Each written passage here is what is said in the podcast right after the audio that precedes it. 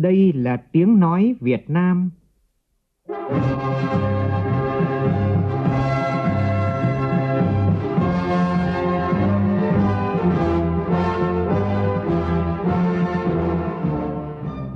là tiếng nói Việt Nam,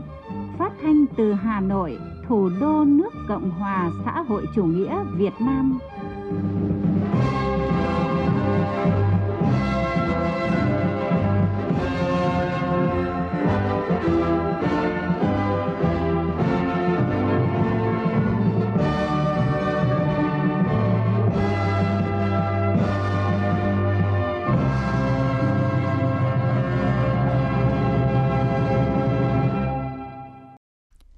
Biên tập viên Hoàng Ân kính chào quý vị và các bạn. Mời quý vị cùng nghe chương trình Thời sự trưa của Đài Tiếng Nói Việt Nam với những nội dung chính sau đây.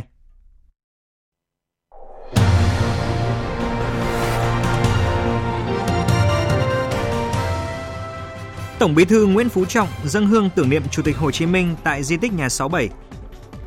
Các phần quà trị giá khoảng 4.700 tỷ đồng đã đến tay trên 6 triệu đối tượng dịp Tết Nguyên đán Quý Mão 2023.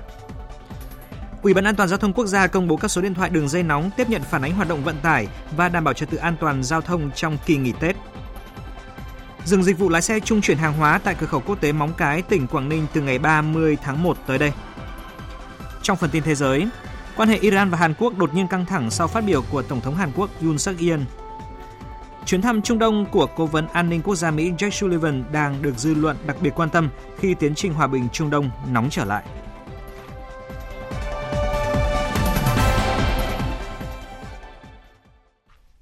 Bây giờ là nội dung chi tiết. Nhân dịp Tết Nguyên đán Quý Mão 2023, sáng nay tức 29 tháng Chạp năm nhâm dần, Tổng Bí thư Nguyễn Phú Trọng đã đến dâng hương tưởng niệm Chủ tịch Hồ Chí Minh tại nhà 67, khu di tích Chủ tịch Hồ Chí Minh trong Phủ Chủ tịch tại Hà Nội. Cùng đi với Tổng Bí thư có Bí thư Trung ương Đảng, Tránh Văn phòng Trung ương Lê Minh Hưng. Phóng viên Văn Hiếu đưa tin. Nhà 67, nơi Chủ tịch Hồ Chí Minh đã chút hơi thở cuối cùng – hiện vẫn còn lưu giữ nhiều kỷ vật gắn bó với cuộc đời và sự nghiệp của Chủ tịch Hồ Chí Minh. Trong không khí trang nghiêm, xúc động, Tổng Bí thư Nguyễn Phú Trọng đã thắp nén hương thơm, thành kính tưởng nhớ Chủ tịch Hồ Chí Minh, vị lãnh tụ kính yêu của dân tộc Việt Nam. Sau khi nghe báo cáo tình hình, nói chuyện thân mật với cán bộ, nhân viên khu di tích, Tổng Bí thư Nguyễn Phú Trọng hoan nghênh cán bộ, nhân viên khu di tích đã cố gắng làm tốt công việc được giao, gìn giữ, bảo quản và giới thiệu với đồng bào trong nước, du khách quốc tế những tư liệu hiện vật quý về cuộc đời và sự nghiệp hoạt động cách mạng của Chủ tịch Hồ Chí Minh. Tổng Bí thư Nguyễn Phú Trọng chia sẻ, mỗi lần vào dân hương tưởng nhớ Bác đều có những cảm xúc rất đặc biệt. Chúng ta luôn luôn nhớ ơn công lao của Bác, chính người đã nêu một tấm gương ngời sáng về đạo đức cách mạng để toàn Đảng, toàn dân, toàn quân ta nỗ lực phấn đấu, học tập và noi theo. Anh chị em làm đây lại càng vinh dự, càng phải nêu gương đó và truyền được cái cảm hứng. Cho những người vào. Thăm bác. Nhân dịp năm mới thì cũng chúc các đồng chí, anh chị em và gia đình. Sang năm mới, rất khỏe, hạnh phúc. Và hoàn thành tốt nhiệm vụ của mình. Làm sao truyền cảm hứng, nói hết được những cái bản chất, những cái đức độ, những cái tài năng rất là vĩ đại của bác. Đấy cũng là học tập, làm theo với bác và đóng góp vào cái sự nghiệp cách mạng chung của chúng ta. Nhân dịp năm mới chúc ờ, các anh các chị các đồng chí các cháu và gia đình sang năm mới rồi giàu sức khỏe và hoàn thành thật tốt cái nhiệm vụ vinh quang hiếm có này. Không phải ai đều vào đây đâu. Chỉ xin có mấy lời thôi. Tôi nói lại xúc động quá này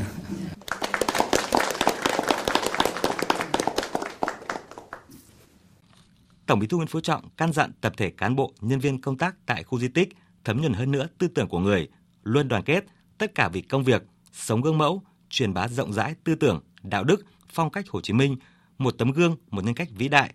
Người đã công hiến cả cuộc đời vì độc lập, tự do của đất nước, vì hạnh phúc của nhân dân.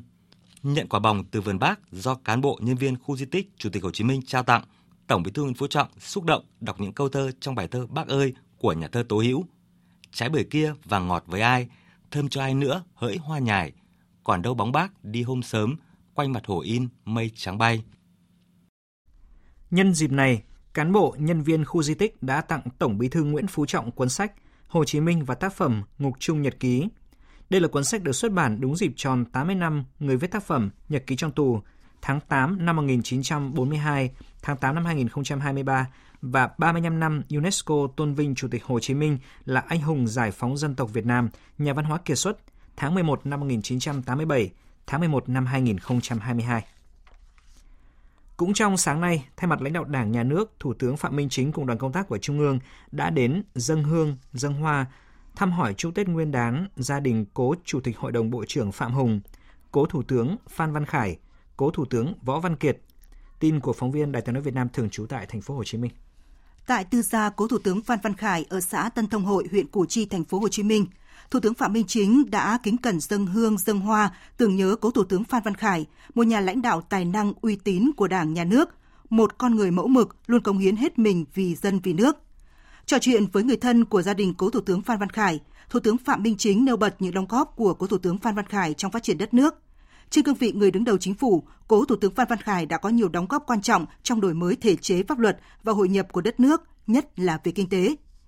Dân hương tưởng nhớ cố Chủ tịch Hội đồng Bộ trưởng Phạm Hùng và cố Thủ tướng Chính phủ Võ Văn Kiệt tại tư gia ở quận 3 thành phố Hồ Chí Minh. Thủ tướng Phạm Minh Chính bày tỏ tình cảm, sự trân trọng đối với công lao của cố Chủ tịch Hội đồng Bộ trưởng Phạm Hùng và cố Thủ tướng Chính phủ Võ Văn Kiệt trong sự nghiệp xây dựng, bảo vệ Tổ quốc và đổi mới đất nước. Cố Chủ tịch Hội đồng Bộ trưởng Phạm Hùng là người cộng sản kiên trung, bất khuất, người học trò xuất sắc của Chủ tịch Hồ Chí Minh, một nhà lãnh đạo có uy tín lớn của Đảng, Nhà nước và nhân dân ta.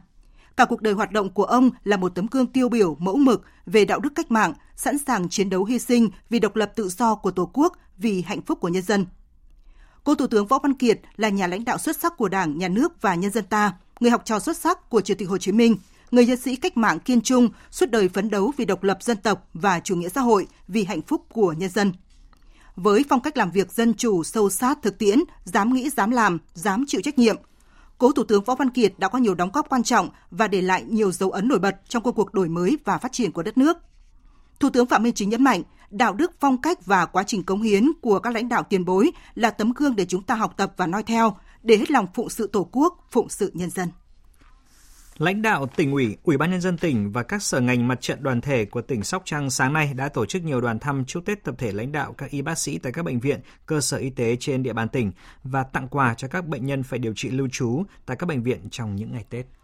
Tại bệnh viện Đa khoa tỉnh Sóc Trăng, Bí thư tỉnh ủy Lâm Văn Mẫn và Chủ tịch Ủy ban nhân dân tỉnh Trần Văn Lâu đã chúc Tết ban lãnh đạo bệnh viện, mong muốn tập thể y bác sĩ của bệnh viện tiếp tục cố gắng tập trung nhân lực hoàn thành nhiệm vụ, nhất là chăm lo sức khỏe cho bệnh nhân phải lưu trú và cấp cứu kịp thời cho các bệnh nhân trong những ngày Tết Nguyên đán.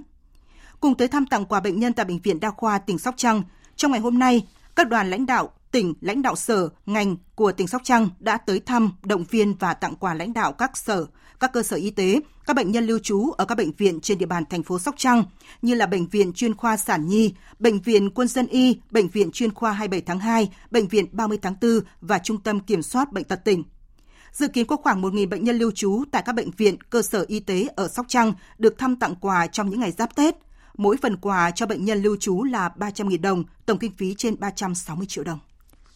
Dịp Tết Quý Mão này, Bộ Lao động Thương binh và Xã hội đã chủ động phối hợp với các bộ ngành địa phương tích cực chăm lo đảm bảo tất cả mọi người dân đều được vui xuân đón Tết đầm ấm. Tính đến ngày 19 tháng 1 hôm qua, tức là ngày 28 tháng Chạp, ước tính kinh phí trợ giúp Tết của 50 trên 63 tỉnh thành phố là khoảng 4.700 tỷ đồng, hỗ trợ cho trên 6 triệu đối tượng để đón Tết Nguyên đán Quý Mão năm nay. Cùng với đó, 18.000 tấn gạo cứu đói cũng đã được xuất cấp để hơn 1 triệu 200 nghìn nhân khẩu ăn Tết đón xuân. Phóng viên Hà Nam thông tin. Thực hiện hướng dẫn của Bộ Lao động Thương binh và Xã hội, các địa phương đã xây dựng kế hoạch để triển khai các hoạt động chăm lo Tết cho các đối tượng chính sách, người lao động với nhiều hình thức phong phú đa dạng, trong đó tập trung vào các nội dung như tặng quà cho các đối tượng chính sách, người có công, các đối tượng là hộ gia đình nghèo, đối tượng bảo trợ xã hội, tổ chức thăm và chúc Tết một số cơ quan đơn vị trên địa bàn. Qua báo cáo tổng hợp, mức hỗ trợ từ ngân sách của các địa phương phổ biến từ mức 300.000 đồng đến 500.000 đồng một đối tượng – về việc hỗ trợ gạo cho các đối tượng gặp khó khăn trong dịp Tết Nguyên đán Quý Mão và Giáp hạt năm 2023, ông Phạm Ngọc Dũng, trưởng phòng trợ giúp đột xuất, Cục Bảo trợ xã hội, Bộ Lao động Thương binh và Xã hội cho biết, vừa qua có 18 tỉnh gặp khó khăn về nguồn lực, gồm Sóc Trăng, Ninh Thuận, Cao Bằng, Nghệ An, Tuyên Quang, Trà Vinh, Đắk Nông. Quảng Bình, Đắk Lắc, Bạc Liêu, Gia Lai, Bắc Cạn, Con Tum, Hà Giang, Bình Phước, Quảng Ngãi, Quảng Trị và Lạng Sơn đề nghị Trung ương hỗ trợ gạo. Trên cơ sở đề xuất của các địa phương, Bộ Lao động Thương binh và Xã hội đã phối hợp với Bộ Tài chính ra soát, thẩm định trình Thủ tướng Chính phủ xem xét xuất cấp gạo để các địa phương hỗ trợ người dân.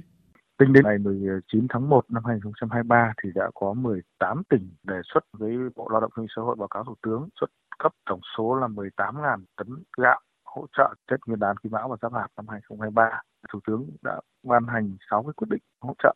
và tổng số gạo mà Thủ tướng đã quyết định hỗ trợ là bằng với số đề xuất của Bộ Lao động Thương xã hội là 18.000 tấn cứu đói cho 199.000 hộ gia đình với 1 triệu 200 nhân khẩu ở 17 tỉnh thành phố trong đó thì có tỉnh Lạng Sơn là cứu đói gạo giáp hạt thì hiện nay là chúng tôi cũng đang chỉnh thủ tướng để xem xét xuất cấp cho bà con vào cái dịp giáp hạt sau Tết. Thưa quý vị, Mỗi dịp xuân về, cùng với các hoạt động chăm lo chu đáo cho công nhân mỏ đón Tết vui tươi, đủ đầy đầm ấm sau một năm lao động vất vả, các đơn vị thuộc Tập đoàn Công nghiệp Than khoáng sản Việt Nam TKV còn bố trí hàng trăm chuyến xe cho người lao động về quê đón Tết. Xe đưa đón dịp Tết là truyền thống của các đơn vị ngành than, giúp công nhân, người lao động yên tâm làm việc đến ngày cuối cùng, trọn vẹn niềm vui trở về đoàn tụ bên gia đình. Tin của phóng viên Trường Giang, thường trú khu vực Đông Bắc. Ông Phạm Văn Cường, quê Thanh Hóa, cùng con cháu là thợ mỏ lên xe về quê, vui mừng khi không cần phải chờ đợi đón xe khách, tránh được cảnh đông đúc. Gia đình nhà tôi ở đây là vừa con vừa cháu 8 thành viên về tận Nga Sơn, Thanh Hóa, hoàn toàn chủ đạo. Mà được đi như thế này là cảm thấy là rất là vui, thuận lợi về nhiều mặt, không chờ đợi, rất hạnh phúc khi được về quê ăn Tết. Tết năm nay đối với thợ mỏ núi béo càng ấm áp hơn bởi đơn vị sản xuất thuận lợi. Chị Phạm Thị Tâm và anh Lò Đức Điệp quê Sơn La cho biết.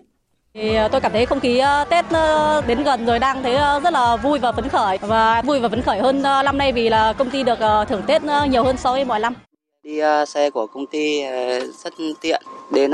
mùng năm hết lịch nghỉ Tết thì tôi sẽ trở lại công ty làm việc, đi xe của công ty đưa đón tận nhà.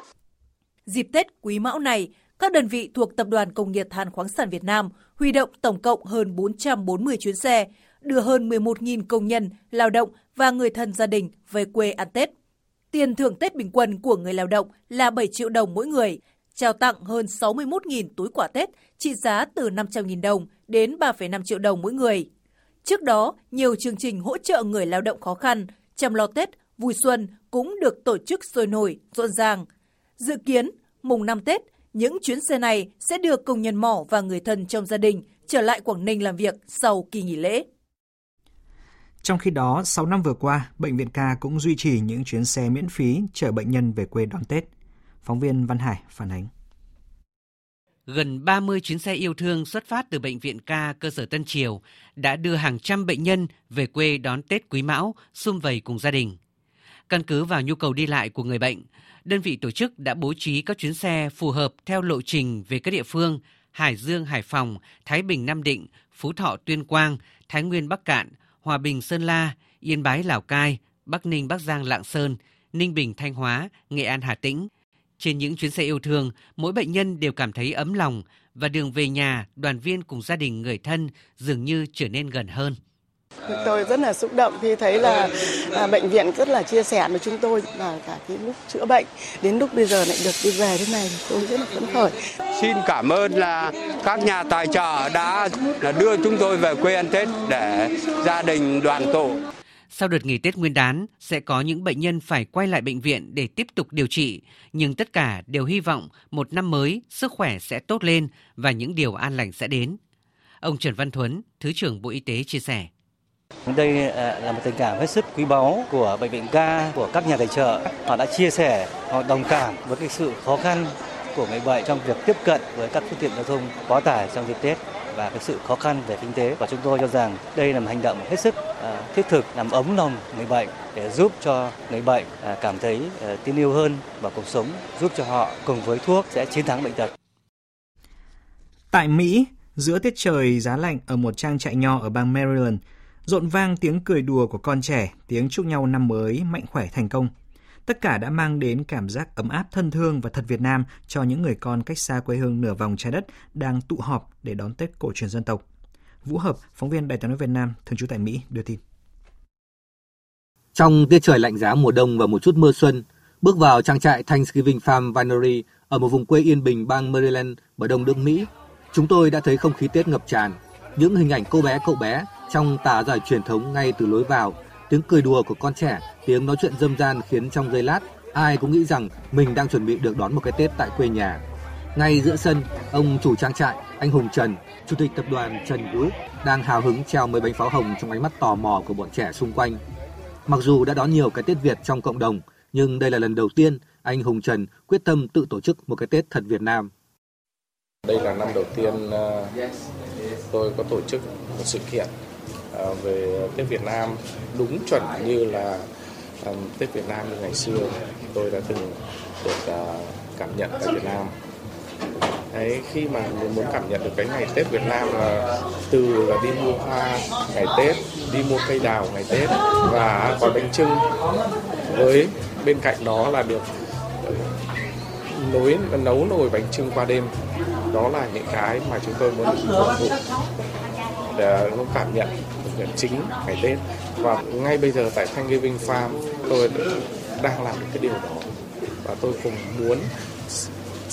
sẻ chia cùng mọi người cùng hội tụ tại đây tạo riêng một sân chơi để có thể được cảm nhận được ngày Tết xưa. Để tổ chức một cái Tết Việt, anh Hùng Trần đã mang hầu hết đồ trang trí, nguyên liệu như câu đối, lồng đèn cho đến lá rong, lạt gói bánh trưng từ Việt Nam sang. Ở một góc khác, sau một hồi loay hoay với đám lá rong và khuôn bánh, nhìn sản phẩm của mình, mặc dù chưa đẹp lắm, nhưng ông Dodge Hamburg, một người bạn Mỹ lần đầu tiên được đón Tết Việt, không giấu nổi vẻ hài lòng. Um, Tôi tra trên mạng và xem trên YouTube cách gói bánh trưng của Việt Nam. Tôi cũng nắm được sơ sơ cách thức gói bánh trưng, nhưng không ngờ lại khó đến thế. Những người bạn ở đây đã hướng dẫn tôi, và cuối cùng thì tôi cũng đã có thể gói hoàn chỉnh được một chiếc bánh trưng. Tôi thực sự rất vui. Tôi đang rất mong chờ được nhìn thấy thành quả của mình sau khi luộc xong chiếc bánh này. Tết không chỉ là khoảnh khắc đoàn viên gia đình nhớ về tổ tiên, đất nước, mà Tết cũng là cơ hội để các thế hệ trẻ tại Mỹ hiểu biết thêm về Việt Nam, về quê hương đất nước. Đây cũng chính là một lý do khiến anh Hùng Trần tự tổ chức Tết Việt. Tết Việt còn được lan tỏa với những câu hát quan họ, điệu múa nón quê nhà và những trò chơi dân gian dành cho các em nhỏ.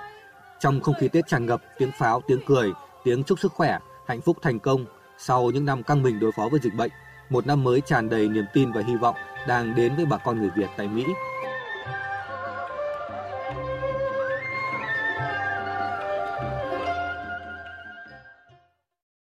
Và ngay sau đây, phóng viên Văn Đỗ thường trú Đài tiếng nói Việt Nam tại Campuchia sẽ phản ánh không khí đón Tết cổ truyền của cộng đồng người Việt Nam tại đây. Gói bánh trưng dịp Tết cổ truyền đã dần trở thành một thói quen, một hoạt động của cộng đồng bà con người Việt tại Campuchia. Mỗi người một việc, tùy theo khả năng đóng góp của mình. Nào là lau lá, đãi gạo, thổi đậu xanh, bắc nồi hay châm cùi luộc bánh. Họ vừa làm, vừa ôn lại những câu chuyện về Tết cổ truyền, về quê hương đất nước và về những vui buồn trong cuộc sống. Anh Trần Quốc Chiến, chủ nhà hàng Lầu Bò 68 tại thủ đô Phnom Penh chia sẻ, do tình hình dịch bệnh COVID-19 đã được khống chế nên năm nay tổ chức Tết được đầy đủ hơn và rất rộn ràng.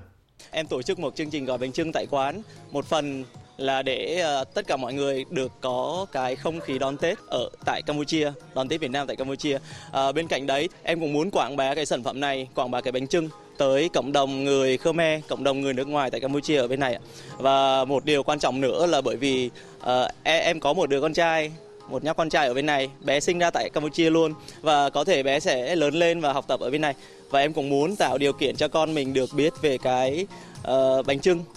uh, biết quy trình làm, biết ý nghĩa của bánh trưng, ý nghĩa của Tết dân tộc là như thế nào. Tham gia chương trình gói bánh trưng cùng mọi người tại thủ đô Phnom Penh, chị Kim Anh cho biết là một người sinh sống và làm việc tại Campuchia đã lâu năm, nhưng nỗi nhớ quê hương vào dịp Tết đến xuân về vẫn vẹn nguyên. Tham gia gói bánh trưng với các bạn thì mình cảm giác như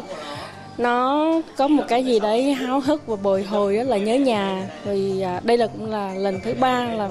chính xác là sau 2 năm Covid thì chúng mình không có được quay quần cùng với nhau và cái niềm vui lớn nhất hôm nay đó là mọi người cùng chia sẻ cùng uh, san sẻ cái tình cảm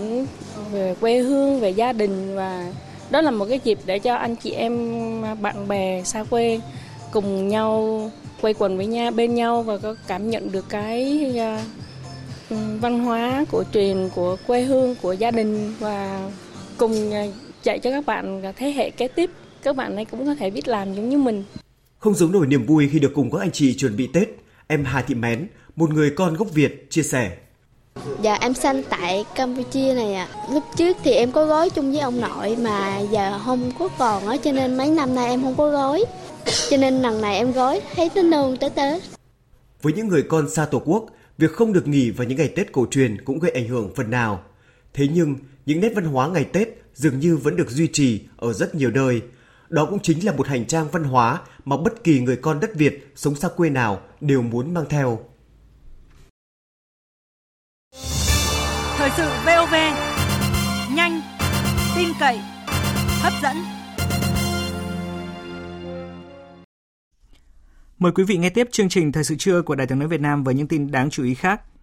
Thành ủy Hà Nội vừa ban hành nghị quyết số 18 về chuyển đổi số xây dựng thành phố Hà Nội thông minh đến năm 2025, định hướng đến năm 2030. Riêng về xã hội số, những mục tiêu được xác định trong nghị quyết đó là phấn đấu 80% dân số trưởng thành có điện thoại thông minh, 50% dân số trưởng thành có chữ ký số hoặc là chữ ký điện tử cá nhân, phủ mạng Internet băng rộng cáp quang tới 90% hộ gia đình, tỷ lệ dân số trưởng thành tại đô thị có tài khoản thanh toán điện tử trên 50%. Ủy ban nhân dân thành phố Hồ Chí Minh vừa ban hành bộ chỉ số đánh giá về chuyển đổi số, gọi tắt là HCM-DTI và kế hoạch triển khai thực hiện hệ thống nhằm theo dõi đánh giá thực chất khách quan mức độ thực hiện chuyển đổi số của các cơ quan địa phương trên địa bàn thành phố. Nội dung bộ chỉ số được xây dựng dựa trên 6 chỉ số chính và 32 chỉ số thành phần để thực hiện đánh giá và đo lường mức độ chuyển đổi số của các cơ quan đơn vị một cách tổng thể về các chỉ số, bao gồm nhận thức số, thể chế số, hạ tầng số, nhân lực số, an toàn thông tin mạng và các hoạt động chuyển đổi số như là chính quyền số, kinh tế số và xã hội số. Thông qua hệ thống này, các địa phương sẽ nhìn thấy được sự tiến bộ và tồn tại của đơn vị mình trong quá trình chuyển đổi số đồng thời phát hiện những mô hình chuyển đổi số tiêu biểu, các thực tiễn tốt, điển hình trong quá trình chuyển đổi số để từ đó nhân rộng trên địa bàn.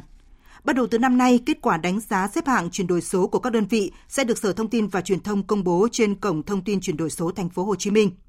Thời gian vừa qua, thành phố Hồ Chí Minh được đánh giá và xếp hạng thứ ba toàn quốc về mức độ chuyển đổi số trong năm 2021, tăng hai mức so với thứ hạng năm về chuyển đổi số trong năm 2020. Ủy ban An toàn giao thông quốc gia vừa công bố số điện thoại đường dây nóng về hoạt động vận tải đảm bảo trật tự an toàn giao thông trong dịp nghỉ Tết Nguyên đán Quý Mão 2023 để người dân tiện liên hệ. Cụ thể như sau. Để phản ánh các vi phạm trong lĩnh vực đường bộ như chở quá số người, tăng giá vé quá quy định, chạy sang luồng tuyến, dừng đón trả khách sai quy định, ùn tắc giao thông, tai nạn giao thông và các vi phạm khác như là uống rượu bia, sử dụng điện thoại, ma túy khi lái xe, không đội mũ bảo hiểm, vi phạm tốc độ, vận chuyển hàng cấm, người dân có thể liên lạc qua số điện thoại của Cục Cảnh sát Giao thông, Bộ Công an 0995 67 67 67 hoặc 0692 242 608. Để phản ánh các thông tin về tình trạng quá tải tại nhà ga bến xe, công tác bán vé, hành vi tăng giá vé quá quy định, chạy sai luồng tuyến, để người dân liên lạc qua số điện thoại Phòng Quản lý Vận tải và Phương tiện Người lái, Cục Đường bộ Việt Nam 1900 599 870 máy lẻ 2. Đồng thời để phản ánh chung về tình hình trật tự an toàn giao thông, tai nạn giao thông, người dân có thể liên hệ qua số điện thoại của Văn phòng Ủy ban An toàn giao thông quốc gia 081 911 5911. Ủy ban An toàn giao thông quốc gia cũng khuyến nghị Trước khi phản ánh tới đường dây nóng, người dân cần có đầy đủ thông tin về thời gian, địa điểm, biển kiểm soát phương tiện hoặc là số hiệu chuyến bay, chuyến tàu, hành vi vi phạm hoặc là vấn đề gây mất trật tự an toàn giao thông, ưu tiên dùng tin nhắn để đảm bảo chính xác, thuận tiện và an toàn. Theo thông tin từ Ủy ban nhân dân thành phố Móng Cái tỉnh Quảng Ninh, từ ngày 30 tháng 1 tới đây sẽ dừng dịch vụ lái xe trung chuyển hàng hóa tại cửa khẩu Bắc Luân 2 và lối mở km 3+4 Hải Yên thuộc cửa khẩu quốc tế Móng Cái. Lái xe Việt Nam và Trung Quốc được phép điều khiển phương tiện vào bãi kiểm hóa, điểm tập kết phương tiện của hai bên để giao nhận hàng hóa. Tuy nhiên, người điều khiển phương tiện cần đảm bảo những quy định sau đây. Tại cửa khẩu cầu Bắc Luân 2 và lối mở km 3 cộng 4 Hải Yên, người điều khiển phương tiện nhập cảnh cần phải có một số giấy tờ liên quan theo quy định như là hộ chiếu hoặc sổ thông hành hoặc là giấy tờ có giá trị xuất cảnh nhập cảnh hợp lệ, thẻ ra vào khu vực cửa khẩu, lối mở hoặc là căn cước công dân, giấy phép lái xe phù hợp với loại xe đang điều khiển, các loại giấy tờ hợp lệ liên quan đến phương tiện xuất nhập cảnh và đối với hàng hóa xuất nhập khẩu. Ngoài ra, lái xe điều khiển phương tiện xuất cảnh nhập cảnh phải có kết quả xét nghiệm virus SARS-CoV-2 âm tính bằng phương pháp real-time PCI còn hiệu lực trong 48 giờ. Thực hiện nghiêm việc đeo khẩu trang và găng tay y tế khi làm việc. Người ra vào khu vực cửa khẩu lối mở biên giới phải thực hiện nghiêm túc quy định 2K, tức là khẩu trang khử khuẩn, hạn chế tập trung đông người. Ủy ban nhân dân thành phố Móng Cái yêu cầu Trung tâm Y tế thành phố chuẩn bị đầy đủ các điều kiện về nhân lực và tự y tế, tổ chức lấy mẫu xét nghiệm virus SARS-CoV-2 bằng phương pháp real-time PCI vừa trả kết quả xét nghiệm hàng ngày tại bệnh viện số 1 kịp thời để phục vụ yêu cầu xuất nhập cảnh của lái xe vận chuyển hàng hóa, xuất nhập khẩu phù hợp với yêu cầu của phía Trung Quốc theo từng thời điểm. Ban quản lý dự án sân bay Long Thành cho biết trong những ngày nghỉ Tết Nguyên đán năm nay thì liên danh các nhà thầu vẫn huy động hơn 2.000 máy móc, phương tiện kỹ sư, công nhân thi công trên công trường. Trong thời gian này sẽ chỉ thi công trong giờ hành chính không làm ca đêm. Nhằm động viên người lao động Tết Nguyên đán 2023, nhà thầu và Tổng công ty Cảng hàng không Việt Nam chi tiền hỗ trợ và tổ chức các hoạt động vui Tết cho người lao động làm việc tại công trường. Trên công trường dự án cao tốc Bắc Nam đoạn qua tỉnh Phú Yên để đảm bảo tiến độ, những ngày Tết, các nhà thầu vẫn đang tập trung thi công. Nhã Uyên, cộng tác viên Đài tiếng nói Việt Nam tại khu vực miền Trung thông tin. Tại khu vực xã Hòa Bình, huyện Tây Hòa và khu vực xã Hòa Thắng, huyện Phú Hòa, công ty cổ phần xây dựng Trung Nam 18 E và C tổ chức thành nhiều nhóm kỹ sư công nhân để thực hiện các phần việc khác nhau xuyên Tết. Ông Lê Minh Phương, giám đốc ban điều hành gói thầu XL02, công ty cổ phần xây dựng Trung Nam 18 E và C cho biết. Về công tác giải phóng mặt bằng, tỉnh ờ, Phú Yên đang giao được khoảng hơn 80%. Hiện tại là đơn vị thi công cho tổ chức ờ, 3 mũi thi công như vậy để huy động thiết bị nhân sự và vật tư đáp ứng theo yêu cầu tiến độ. Bên cạnh việc thi công, công tác giám sát công trình được đặc biệt coi trọng. Ông Bùi Huy Phú, tư vấn giám sát viên Trung tâm Kỹ thuật Đường bộ 3 nói. Để đảm bảo chất lượng và tiến độ của dự án thì tư vấn giám sát đã huy động toàn bộ lực lượng để mà cắm chốt bám sát cùng với nhà thầu để triển khai dự án. Trong quá trình thực hiện thì chúng tôi sẽ cùng với nhà thầu thường xuyên có mặt ở công trường để hỗ trợ với nhà thầu về những cái vấn đề phát sinh về mặt kỹ thuật để đảm bảo được chất lượng dự án. Để dự án xây dựng công trình đường bộ cao tốc Bắc Nam hoàn thành đúng tiến độ, tỉnh Phú Yên đã đưa vào quy hoạch 28 mỏ khoáng sản, bổ sung bãi thải vật liệu xây dựng với 56 vị trí, diện tích hơn 380 ha. Các chủ đầu tư có thể lựa chọn để đảm bảo tính kinh tế kỹ thuật của dự án. Ông Lê Tấn Hổ, Phó Chủ tịch Ủy ban nhân dân tỉnh Phú Yên cho hay. Chúng ta quy hoạch mỏ thì nhiều nhưng mà rất là nhỏ lẻ, phục vụ cho cao tốc thì rất là khó khăn. Tỉnh Phú Yên mới chỉ đạo giao cho các đơn vị tham mưu xây dựng một cái quy hoạch điều chỉnh cái mỏ vật liệu xây dựng thông thường tập trung các cái mỏ lớn và bám tuyến cao tốc nữa. Sau đó là lấy ý kiến của các bộ ngành trung ương theo quy định. Đây là một bước chủ động ban đầu. Và việc này chúng ta đã làm xong năm trước với sự hỗ trợ tích cực từ các cấp lãnh đạo tỉnh, sự quyết tâm của các nhà thầu thi công và đơn vị tư vấn giám sát, hy vọng tuyến cao tốc Bắc Nam qua tỉnh Phú Yên hoàn thành đảm bảo tiến độ và chất lượng công trình, sớm đưa vào sử dụng phục vụ nhân dân, đóng góp cho sự phát triển kinh tế xã hội địa phương. Vào lúc 1 giờ 20 phút dạng sáng nay, các lực lượng cứu hộ tại tỉnh Đồng Tháp đã đưa được thi thể bé Hạo Nam lên mặt đất, đồng thời bàn giao cho gia đình để lo hậu sự sau 21 ngày kể từ ngày bé gặp nạn, ngày 31 tháng 12 năm 2022. Thưa quý vị và các bạn, đối với người Việt Nam, đêm giao thừa dịp Tết Nguyên đán là thời khắc chuyển giao năm cũ và năm mới vô cùng ý nghĩa người dân Việt Nam thường có phong tục đến đình chùa thắp hương hái lộc. Ngoài ra thì à, giao thừa năm nay, nhiều tỉnh thành trên cả nước sẽ tổ chức các điểm bắn pháo hoa. Vì vậy mà thông tin thời tiết giao thừa càng được nhiều người quan tâm. Trung tâm Dự báo Khí tượng Thủy văn cho biết là trong đêm giao thừa, thời tiết trên cả nước tạnh giáo thuận lợi cho người dân du xuân. Còn ngày hôm nay 29 tháng Chạp, nền nhiệt toàn khu vực miền Bắc có tăng thêm một vài độ, trời ấm áp hơn về tầm trưa và chiều, nhưng vẫn tiếp tục kiểu rét khô. Thủ đô Hà Nội và các thành phố nhiệt độ cao nhất 16 đến 20 độ. Với miền Trung, nhiều nơi ở Bắc Trung Bộ vẫn duy trì trạng thái rét với mức nhiệt cao nhất khoảng 18 đến 22 độ. Trong đó chủ yếu là rét ẩm vì mưa rào có thể xảy ra bất chợt trong ngày. Trung và Nam Trung Bộ mưa tiếp tục mang tới cảm giác lành lạnh, nhiệt độ 23-24 độ. Trong khi đó ở Tây Nguyên và Nam Bộ, nắng kéo dài từ sáng đến chiều và nhờ lợi thế địa hình cao, nhiệt độ tại các thành phố của Tây Nguyên mát mẻ dễ chịu, còn thành phố Hồ Chí Minh nóng hơn, nhiều nơi 33 đến 34 độ. Vừa rồi là những thông tin thời tiết và bây giờ chúng tôi xin chuyển sang phần tin thế giới. Tại Viện Đông Phương học, Viện Hàn Lâm Khoa học Liên bang Nga vừa diễn ra hội thảo khoa học với chủ đề UNCLOS 40 năm ở Biển Đông và Bắc Cực. Tại hội thảo, các chuyên gia học giả nghiên cứu về khu vực và Biển Đông đã đề cao giá trị chiến lược của Công ước Liên Hợp Quốc về luật biển năm 1982 UNCLOS trong vấn đề Biển Đông. Gần 10 báo cáo tham luận được trình bày và các cuộc thảo luận sôi nổi. Các đại biểu nhất trí cho rằng UNCLOS là văn kiện chiến lược quan trọng trong quá trình tìm kiếm giải pháp hòa bình cho vấn đề Biển Đông. Bên cạnh đó, nhiều diễn giả cũng đánh giá cao hiệu quả của tuyên bố về ứng xử của các bên trên Biển Đông DOC và sự cần thiết phải tiến tới ký kết Bộ Quy tắc ứng xử trên Biển Đông COC.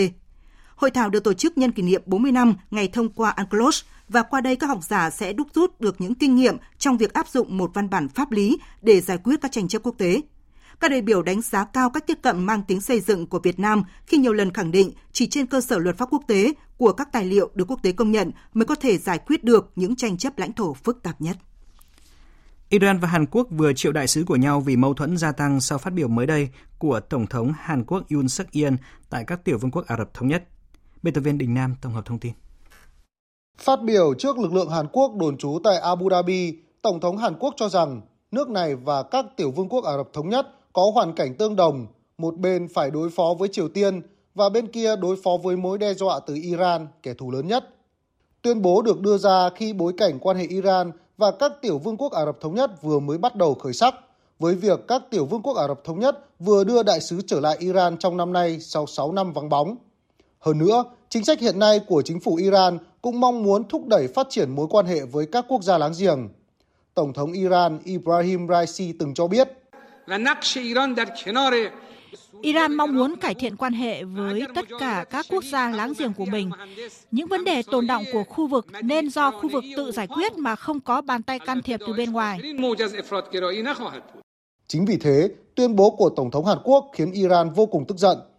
Dù văn phòng Tổng thống Hàn Quốc đã giải thích, song Iran đã triệu tập đại sứ Hàn Quốc Yoon Kang Hyun lên để cảnh báo rằng các mối quan hệ song phương có thể được xem xét lại nếu vấn đề không được giải quyết. Thứ trưởng Ngoại giao Iran Zera Najafi cho rằng phát biểu của Tổng thống Yoon có tính can thiệp, làm suy yếu và phá hoại hòa bình và ổn định ở khu vực, đồng thời nhắc lại việc Hàn Quốc đóng băng số tiền của Iran lên tới 7 tỷ đô la Mỹ tại các ngân hàng Hàn Quốc dựa theo các lệnh trừng phạt của Mỹ. Tuy nhiên, Hàn Quốc lại phản nàn ngược lại với Iran về phát biểu này. Bộ Ngoại giao Hàn Quốc hôm qua đã triệu tập đại sứ Iran tại Seoul Said Baramchi Sabestari lên để bác bỏ phát biểu của Thứ trưởng Iran cho rằng cáo buộc nhằm vào Hàn Quốc của Iran là không có cơ sở. Hiện phát biểu của Tổng thống Hàn Quốc cũng đang gây ra một làn sóng phản đối trong nước. Các nhà lập pháp đối lập cáo buộc ông đã gây ra thảm họa ngoại giao, trong khi một số thành viên trong đảng của ông Yoon cũng nói rằng lẽ ra ông phải cẩn thận hơn. Chuyến thăm Trung Đông của Cố vấn An ninh Quốc gia Mỹ Jake Sullivan đang được dư luận đặc biệt quan tâm khi tiến trình hòa bình Trung Đông nóng trở lại. Giờ lãnh đạo Israel và Palestine đang tranh thủ tìm kiếm sự ủng hộ của Mỹ, còn thế giới Ả Rập và Hồi giáo liên tục lên tiếng ủng hộ và sát cánh cùng Palestine với những lo ngại về các chính sách của chính phủ cực hữu tại Israel.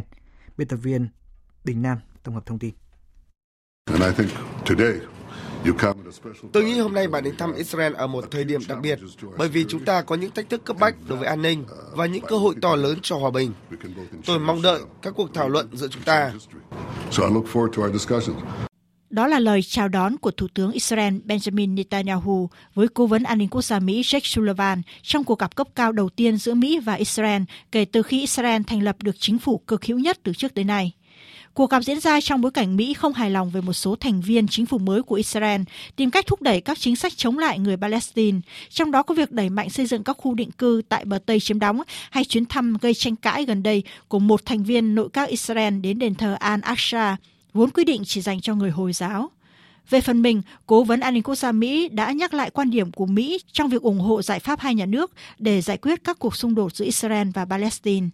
Đây cũng là điều mà Tổng thống Palestine Mahmoud Abbas mong muốn khi tiếp Cố vấn An ninh Quốc gia Mỹ tới thăm vào tối muộn cùng ngày. Trong cuộc gặp với vị quan chức cấp cao Mỹ, Tổng thống Palestine kêu gọi chính quyền của Tổng thống Mỹ Joe Biden ngăn chặn chính phủ Israel thúc đẩy các biện pháp leo thang chống lại người Palestine.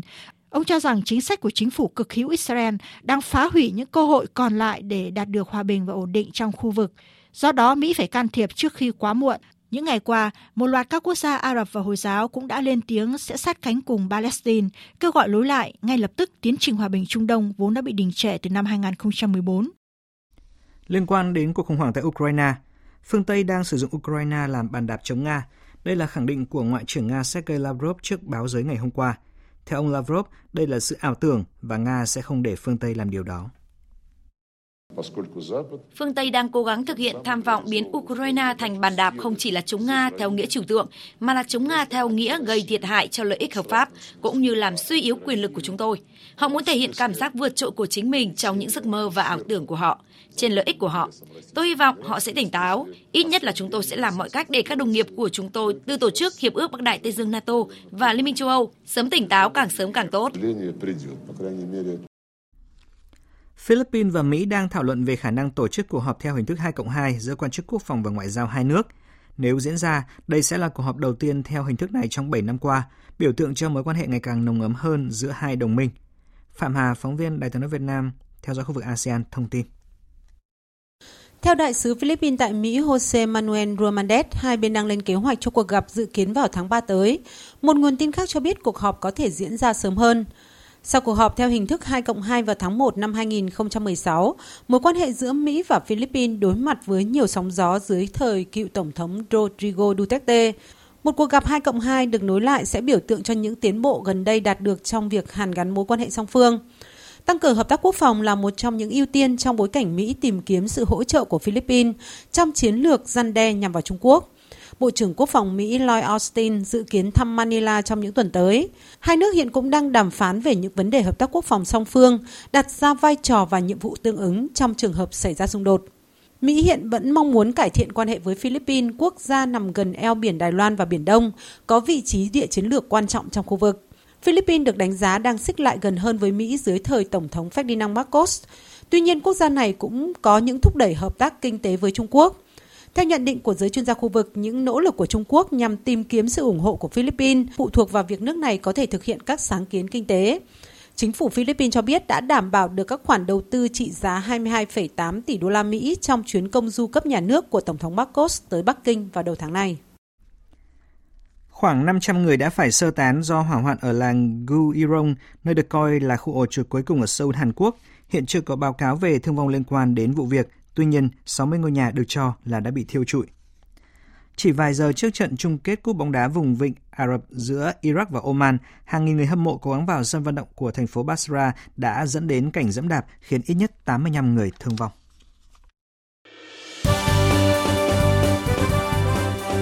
Thời sự tiếng nói Việt Nam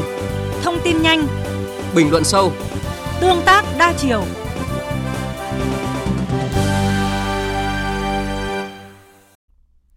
Thưa quý vị,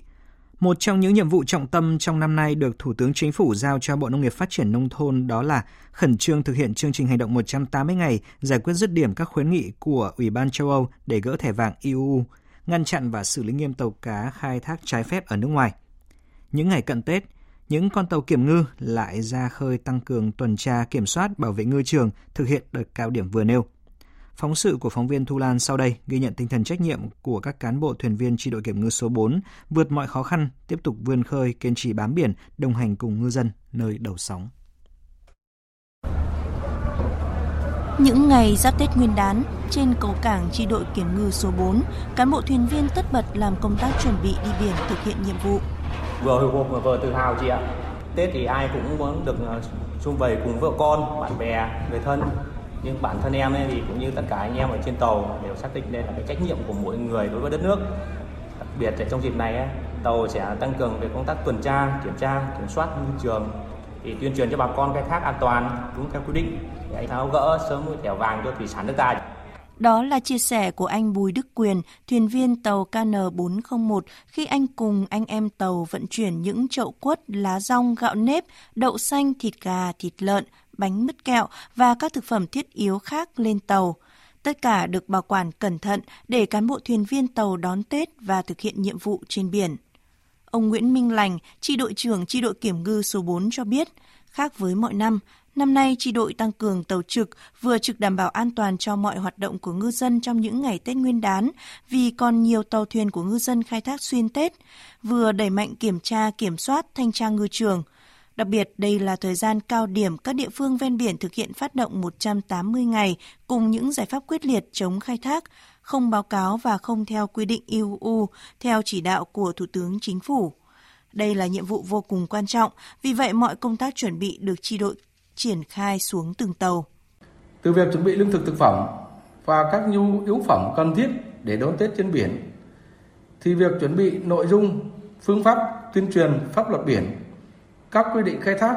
để đảm bảo tổ chức đón Tết cho các lực lượng thực hiện nhiệm vụ trong đợt Tết này. Đảng ủy, ban chỉ huy chi đội đã lãnh đạo chỉ đạo các cơ quan, đội, tàu làm tốt công tác chuẩn bị đầy đủ, toàn diện cả về nhân lực, vật lực cơ sở vật chất bảo đảm cho các tàu đi biển vẫn đón một cái Tết đầy đủ, đầm ấm, bảo đảm sức khỏe cho thực hiện nhiệm vụ. Anh Vũ Công Tâm, thuyền trưởng tàu KN474 chia sẻ, tàu KN474 được giao nhiệm vụ thực hiện nhiệm vụ tuần tra, kiểm tra, kiểm soát, thanh tra ngư trường, tuyên truyền cho bà con ngư dân không khai thác ở vùng biển nước ngoài, không khai thác IUU trong những ngày trước, trong và sau Tết Nguyên đán. Dẫu xa gia đình, nhưng mỗi cán bộ, thuyền viên trên tàu đều cảm thấy vinh dự, tự hào bởi đây là nhiệm vụ quan trọng – mỗi người trên tàu đều xác định tốt nhiệm vụ, tích cực tham gia chuẩn bị tốt về mọi mặt cho hải trình trên biển, đồng thời gọi điện động viên người thân, gia đình. Để thuyền viên ờ, đón Tết được vui vẻ, đầy đủ nhất, tàu đã chủ động phối hợp với cơ quan, chuẩn bị ờ, các nhu yếu phẩm cần thiết,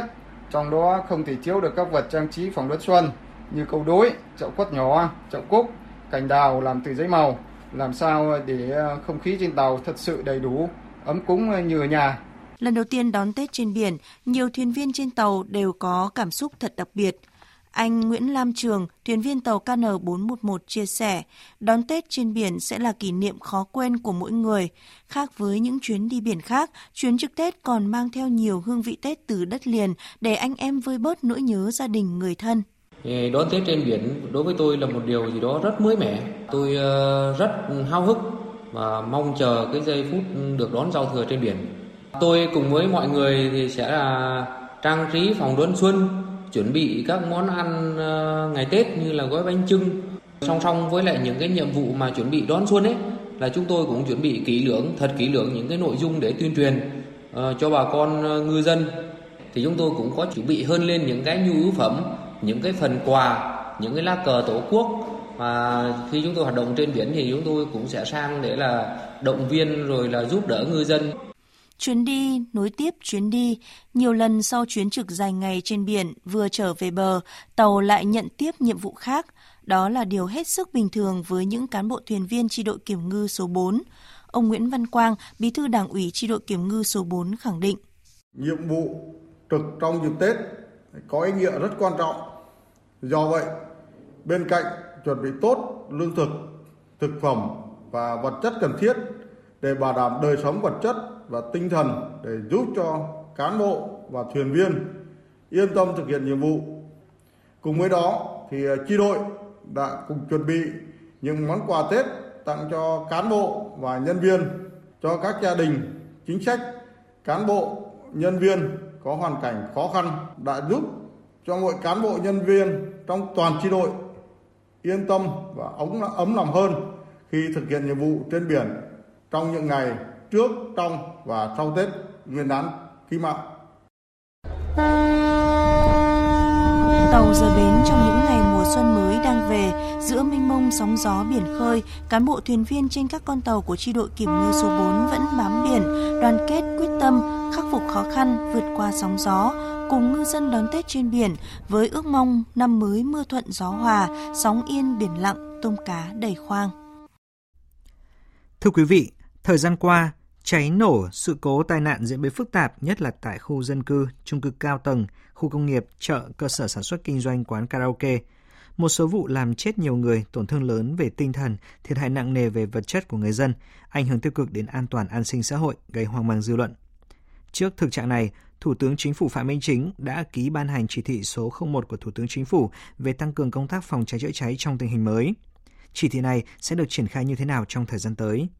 phóng viên Việt Cường sẽ phỏng vấn Đại tá Nguyễn Minh Khương, Phó Cục trưởng Cục Cảnh sát Phòng cháy chữa cháy và Cứu nạn Cứu hộ Bộ Công an ngay sau đây. Mời quý vị cùng nghe. Ngày 3 tháng 1 năm 2023 thì Thủ tướng Chính phủ đã có chỉ thị 01 về tăng cường công tác phòng cháy chữa cháy trong tình hình mới. Ờ, chỉ thị thì đã quy định rất rõ nhiệm vụ của từng ban bộ ngành địa phương. Ờ, ngay sau khi chỉ thị được ban hành thì Bộ Công an đã chỉ đạo Cục Nghiệp vụ lên phương án thực hiện nhiệm vụ như thế nào thưa ông? Sau khi ban hành cái chỉ thị này thì Bộ Công an đã xây dựng cái kế hoạch để triển khai thực hiện cái chỉ thị này. À, trong đó thì đã phân cấp những nhiệm vụ cụ thể cho các đơn vị trực thuộc bộ là các cục nghiệp vụ rồi là phân rõ những nhiệm vụ của công an các tỉnh và thành phố trực thuộc trung ương để trên cơ sở đó thì cục cảnh sát phòng cháy và các cục khác có liên quan cũng như công an các tỉnh thành phố có liên quan à, sẽ triển khai và xây dựng cái kế hoạch cụ thể phù hợp với cái tình hình thực tế tại địa phương mình À, ngoài ra thì à, chúng tôi cũng à, đã xây dựng cái kế hoạch đôn đốc và kiểm tra giám sát việc thực hiện à, những cái nội dung được chỉ đạo của Thủ tướng Chính phủ trong cái chỉ thị đó đối với các bộ ban ngành và các địa phương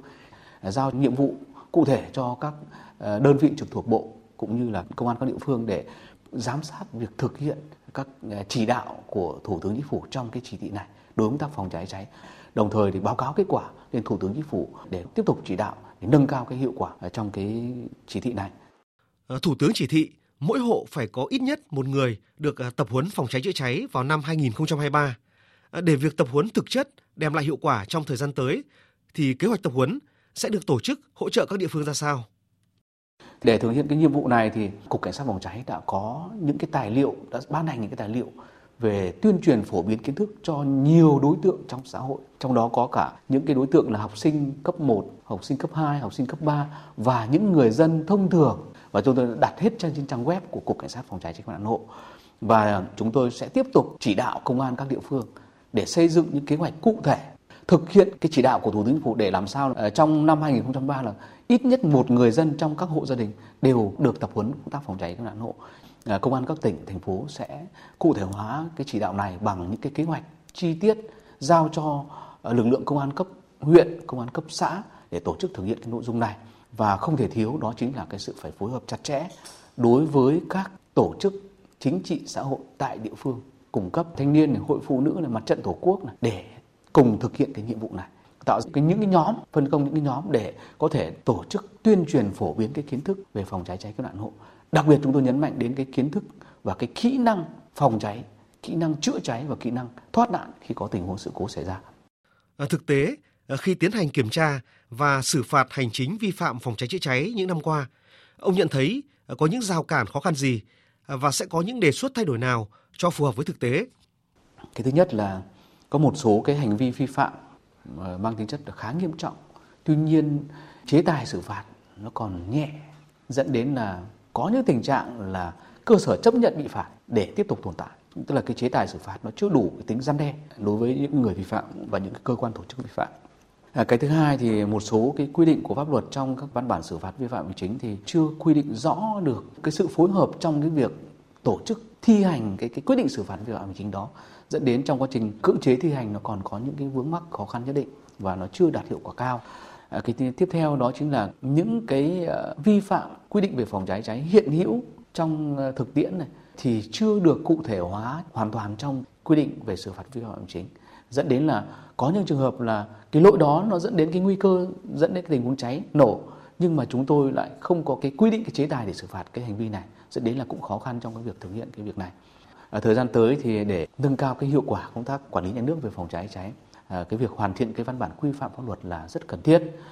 trong đó có cái hoàn thiện cái văn bản quy phạm pháp luật liên quan đến xử phạt vi phạm hành chính trong lĩnh vực phòng cháy chữa cháy cần phải điều chỉnh chế tài xử phạt mức xử phạt đối với các hành vi những cái lỗi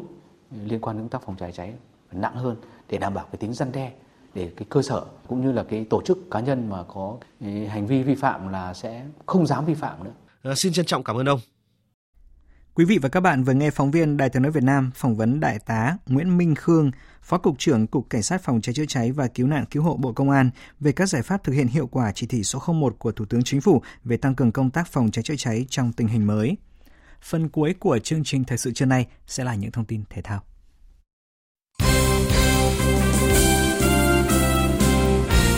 Thưa quý vị, thưa các bạn, cùng với niềm vui đón Tết phấn khởi hơn sau một năm giải đấu trong nước và quốc tế được tổ chức, những ngày vừa qua, các đội tuyển quốc gia đã lần lượt bước vào kỳ nghỉ Tết để các vận động viên trở về sum họp cùng gia đình và người thân. Cùng với những lời chúc Tết, ban huấn luyện các đội tuyển đặc biệt dặn dò các vận động viên vẫn phải duy trì thể trạng. Thậm chí theo huấn luyện viên Ngô Trung Dũng của đội tuyển cầu lông, nghỉ Tết không có nghĩa là nghỉ tập luyện. Gọi là nghỉ, thế nhưng mà đối với ban huấn luyện thì cũng đã có kế hoạch và giao các cái bài tập để cho các em à, về mặc dù là nghỉ Tết nhưng mà vẫn phải duy trì để đảm bảo giữ được cái thể lực. Có huấn luyện viên Nguyễn Duy Khanh của đội tuyển judo tiết lộ các vận động viên sẽ bị phạt nếu quá cân thì các em sẽ không được quá từ 4 đến 5 cân đổ lại so với hạng cân của mình. Ban luyện sẽ kiểm tra cái, cái trọng lượng của các em thì qua đấy thì sẽ có những phương án phạt để các em lại trở về cái trạng thái của mình. Không lâu sau kỳ nghỉ Tết, dòng đá về quốc gia cũng sẽ khởi tranh. Với câu lạc bộ Viettel, họ đang rất tập trung với trận cầu tâm điểm của vòng đấu mở màn V-League 2023 chạm trán Hà Nội FC trên sân hàng đẫy vào ngày 3 tháng 2. Huấn luyện viên Thạch Bảo Khanh cho biết Tổng đội sẽ sớm tập trung dịp đầu xuân mới, trải qua 3 trận giải hữu nữa để tổng duyệt đội hình và lối chơi. Về văn nhân sự thì tôi nghĩ rằng đến giờ này ổn định nhưng chúng tôi cũng vẫn có thể là tìm kiếm những cầu thủ mới. Có một cái giải mời thì chúng tôi cũng tham gia để thi đấu trước Tết 4 trận thì cũng vừa đủ để chuẩn bị cho 3 trận sau Tết. Mùa giải 2023, câu lạc bộ Viettel đặt mục tiêu ưu tiên là phát triển cầu thủ trẻ, làm nền móng cho câu lạc bộ. Sau nếu có cơ hội cạnh tranh thứ hạng thì sẽ nắm bắt. Huấn luyện viên Thay Bảo Khanh và tiền đạo Nhâm Mạnh Dũng gửi thông điệp đón năm mới. Mong ước bóng đá Việt Nam có một năm mới ờ, khởi sắc thành công và diễn ra tốt đẹp, một mùa, mùa giải với cái thể thức rất là hấp dẫn. Rất mong là giải đấu sẽ diễn ra một cách hấp dẫn và phục vụ cho khán giả Việt Nam. Thì uh, Dũng cũng chúc cho toàn thể uh, mọi người những khán giả những uh, đồng nghiệp có một năm mới uh, thật hạnh phúc uh, bên uh, gia đình và người thân và có thật nhiều sức khỏe để uh, thi đấu tốt ở những giải đấu sắp tới. Chuyển sang diễn biến tại giải Ngoại hạng Anh, dạng sáng nay, câu lạc bộ Manchester City giành chiến thắng với tỷ số 4-2 trước Tottenham trong trận đấu bù vòng 7. Dù vẫn sớm áp đảo cùng tỷ lệ kiểm soát bóng vượt trội, song tuyến dưới của Man City lại liên tiếp mắc sai lầm. Pha chuyền bóng bất cẩn của thủ môn Ederson khiến Man City mất bóng ngay sát vòng cấm. Dejan Kulusevski không bỏ lỡ cơ hội ghi bàn mở tỷ số cho Tottenham. Sau đó 2 phút, chính tiền vệ người Thụy Điển đánh đầu tung lưới Man City để nhân đôi cách biệt. Tuy vậy, chỉ trong vòng chưa đầy 15 phút đầu hiệp 2, Man City ghi liền 3 bàn thắng, lần lượt Julian Alvarez, Erling Haaland và Riyad Mahrez lập công. Đến phút 90, Mahrez tận dụng sai lầm của hậu vệ Tottenham để ghi bàn ấn định chiến thắng 4-2. Kết quả này giúp Man City lấy dòng khoảng cách với Man United lên 3 điểm. Man City hiện vẫn còn kém đội đầu bảng Arsenal tới 5 điểm trong khi thi đấu nhiều hơn một trận. Còn trong khuôn khổ vòng 1/8 cúp nhà vua Tây Ban Nha, nếu như Real Madrid thắng 3-2 đầy khó nhọc khi đồng khách của Villarreal thì Barcelona giành chiến thắng 5-0 trước chủ nhà Qatar đội đang xếp cuối bảng ở giải hạng 3 Tây Ban Nha. Cũng trong dạng sáng nay còn diễn ra trận giao hữu đáng chú ý tại Ả Rập Xê Út. Riyadh All Stars thua Paris Saint-Germain với tỷ số 4-5. Lần đầu tiên kể từ năm 2020, người hâm mộ lại được chứng kiến Cristiano Ronaldo và Lionel Messi so tài trên sân cỏ. Ở trận đấu trên sân King Fa, Ronaldo mang mang đội trưởng của đội Riyadh All Stars, trong khi Messi sát cánh cùng những gương mặt quen thuộc như Neymar, Kylian Mbappe hay Sergio Ramos. Với đẳng cấp của một đội bóng hàng đầu châu Âu, Paris Saint-Germain chỉ cần 3 phút để chọc thủng lưới đội chủ nhà. Sau đường kiến tạo của Neymar, Messi thoát xuống, dứt điểm tinh tế để đánh bại thủ thành Al Oais. Messi gọi, Ronaldo trả lời. Ông bàn gỡ hòa một đều ở phút 34. Anh kiếm được quả phạt đền và tự mình thực hiện thành công để đưa trận đấu về vạch xuất phát. Kịch tính được đẩy lên cao trong ít phút cuối hiệp 1. Paris Saint-Germain chỉ còn 10 người sau khi Joan Bernat nhận thẻ đỏ trực tiếp Dẫu vậy, đội bóng nước Pháp một lần nữa vươn lên dẫn trước khi Marquinhos ghi bàn sau đường kiến tạo của Mbappe. Chỉ trong 6 phút bù giờ, nhiều diễn biến hấp dẫn tiếp tục xảy ra. Phút 45 cộng 3, Nima đá hỏng phạt đền và Ronaldo trừng phạt đối thủ sau đó 3 phút với bàn quân bình tỷ số 2 đều. Màn dẫn đuổi tỷ số tiếp diễn trong hiệp 2, Mbappe căng ngang thuận lợi cho Ramos ghi bàn. Đến phút 56, Giang Hyun-su lần thứ ba đến trận đấu về thế quân bình với cú sút chuẩn xác. Phút 60, Mbappe điền tên lên bảng tỷ số với cú đá phạt đền dễ dàng. Chỉ một phút sau, Ronaldo được cho ra nghỉ. Paris Saint-Germain cũng là điều tương tự với Messi. Phút 78, tiền đạo trẻ Ekitike ghi bàn giúp Paris Saint-Germain dẫn 5-3. Cuối trận đấu, Talisca có thêm bàn gỡ cho Riyadh All Stars, nhưng đội chủ nhà vẫn phải chấp nhận thất bại 4 năm trước Paris Saint-Germain. Còn tại giải quần vợt Australian Open, Novak Djokovic giành chiến thắng 3-1 với các điểm số là 6-1, 6-7, 6-2 và 6-0 trước Enzo Kouakos ở vòng 2. Chấn thương gân khoeo mới tái phát là nguyên nhân khiến Djokovic không thể chơi thứ tennis tốt nhất. Phải mất tới gần 3 giờ đồng hồ, ngôi sao người Serbia mới khuất phục thành công Kouakos, tấm vé nhọc nhằn đưa hạt giống số 4 vào vòng 3 để chạm trán tay vợt Grigor Dimitrov. Dự báo thời tiết Phía Tây Bắc Bộ có mưa nhỏ vài nơi, sáng sớm có sương mù và sương mù nhẹ dài rác, gió nhẹ, trời rét, có nơi rét đậm rét hại, nhiệt độ từ 11 đến 18 độ. Phía Đông Bắc Bộ có mưa nhỏ vài nơi, sáng sớm ngày mai có sương mù và mưa phùn dài rác, gió nhẹ, trời rét, vùng núi có nơi rét đậm rét hại, nhiệt độ từ 12 đến 19 độ. Khu vực từ Thanh Hóa đến Thừa Thiên Huế, phía Bắc có mưa vài nơi, phía Nam có mưa mưa nhỏ dài rác, gió Bắc đến Tây Bắc cấp 2, cấp 3, trời rét, nhiệt độ từ 13 đến 22 độ. Khu vực từ Đà Nẵng đến Bình Thuận có mưa rào và rông vài nơi. Riêng Ninh Thuận, Bình Thuận, chiều nắng, đêm không mưa, gió Đông Bắc cấp 2, cấp 3. Phía Bắc sáng và đêm trời rét, nhiệt độ từ 19 đến 30 độ. Tây Nguyên chiều nắng, đêm có mưa vài nơi, gió đông bắc cấp 2, cấp 3, nhiệt độ từ 15 đến 27 độ. Nam Bộ chiều nắng đêm không mưa, gió đông bắc cấp 2, cấp 3, nhiệt độ từ 22 đến 33 độ. Khu vực Hà Nội không mưa, sáng sớm ngày mai có sương mù và mưa phùn rải rác, gió nhẹ, trời rét, nhiệt độ từ 13 đến 19 độ. Dự báo thời tiết biển, Bắc và Nam Vịnh Bắc Bộ có mưa vài nơi, gió Đông Bắc cấp 4, cấp 5. Vùng biển từ Quảng Trị đến Quảng Ngãi có mưa rải rác ở ven bờ, gió Đông Bắc cấp 5, riêng phía Nam có lúc cấp 6, giật cấp 7, cấp 8, biển động, đêm gió giảm dần. Vùng biển từ Bình Định đến Ninh Thuận và từ Bình Thuận đến Cà Mau có mưa rào rải rác và có nơi có rông, gió Đông Bắc cấp 6, giật cấp 7, cấp 8, biển động. Vùng biển từ Cà Mau đến Kiên Giang có mưa rào vài nơi, gió Đông Bắc cấp 4, cấp 5. Khu vực Bắc Biển Đông và khu vực quần đảo Hoàng Sa thuộc thành phố Đà Nẵng có mưa rào vài nơi, gió Đông Bắc cấp 6 có lúc cấp 7, giật cấp 8, cấp 9, biển động mạnh, từ đêm nay gió giảm dần.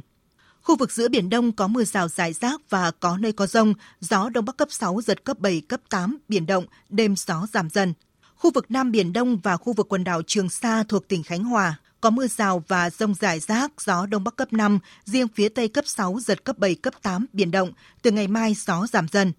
Vịnh Thái Lan có mưa rào vài nơi, gió Đông Bắc cấp 4. Vừa rồi là những thông tin thời tiết, bây giờ chúng tôi tóm lược những tin chính đã phát trong chương trình.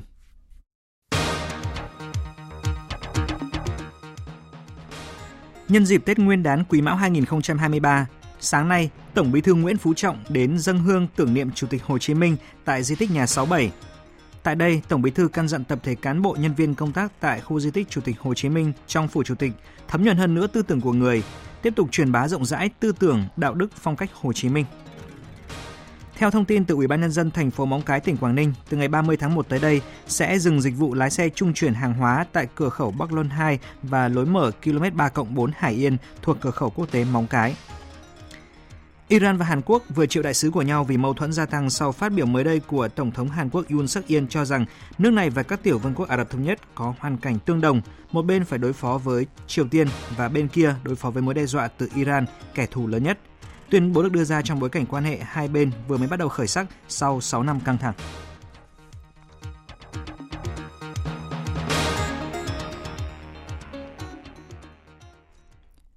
Thời lượng dành cho chương trình thời sự trưa nay đến đây đã hết. Chương trình do các biên tập viên Hoàng Ân, Đức Hưng, Hằng Nga biên soạn và thực hiện với sự tham gia của kỹ thuật viên Thu Hiền, chịu trách nhiệm nội dung Nguyễn Vũ Duy. Xin kính chào tạm biệt và hẹn gặp lại quý vị trong những chương trình sau.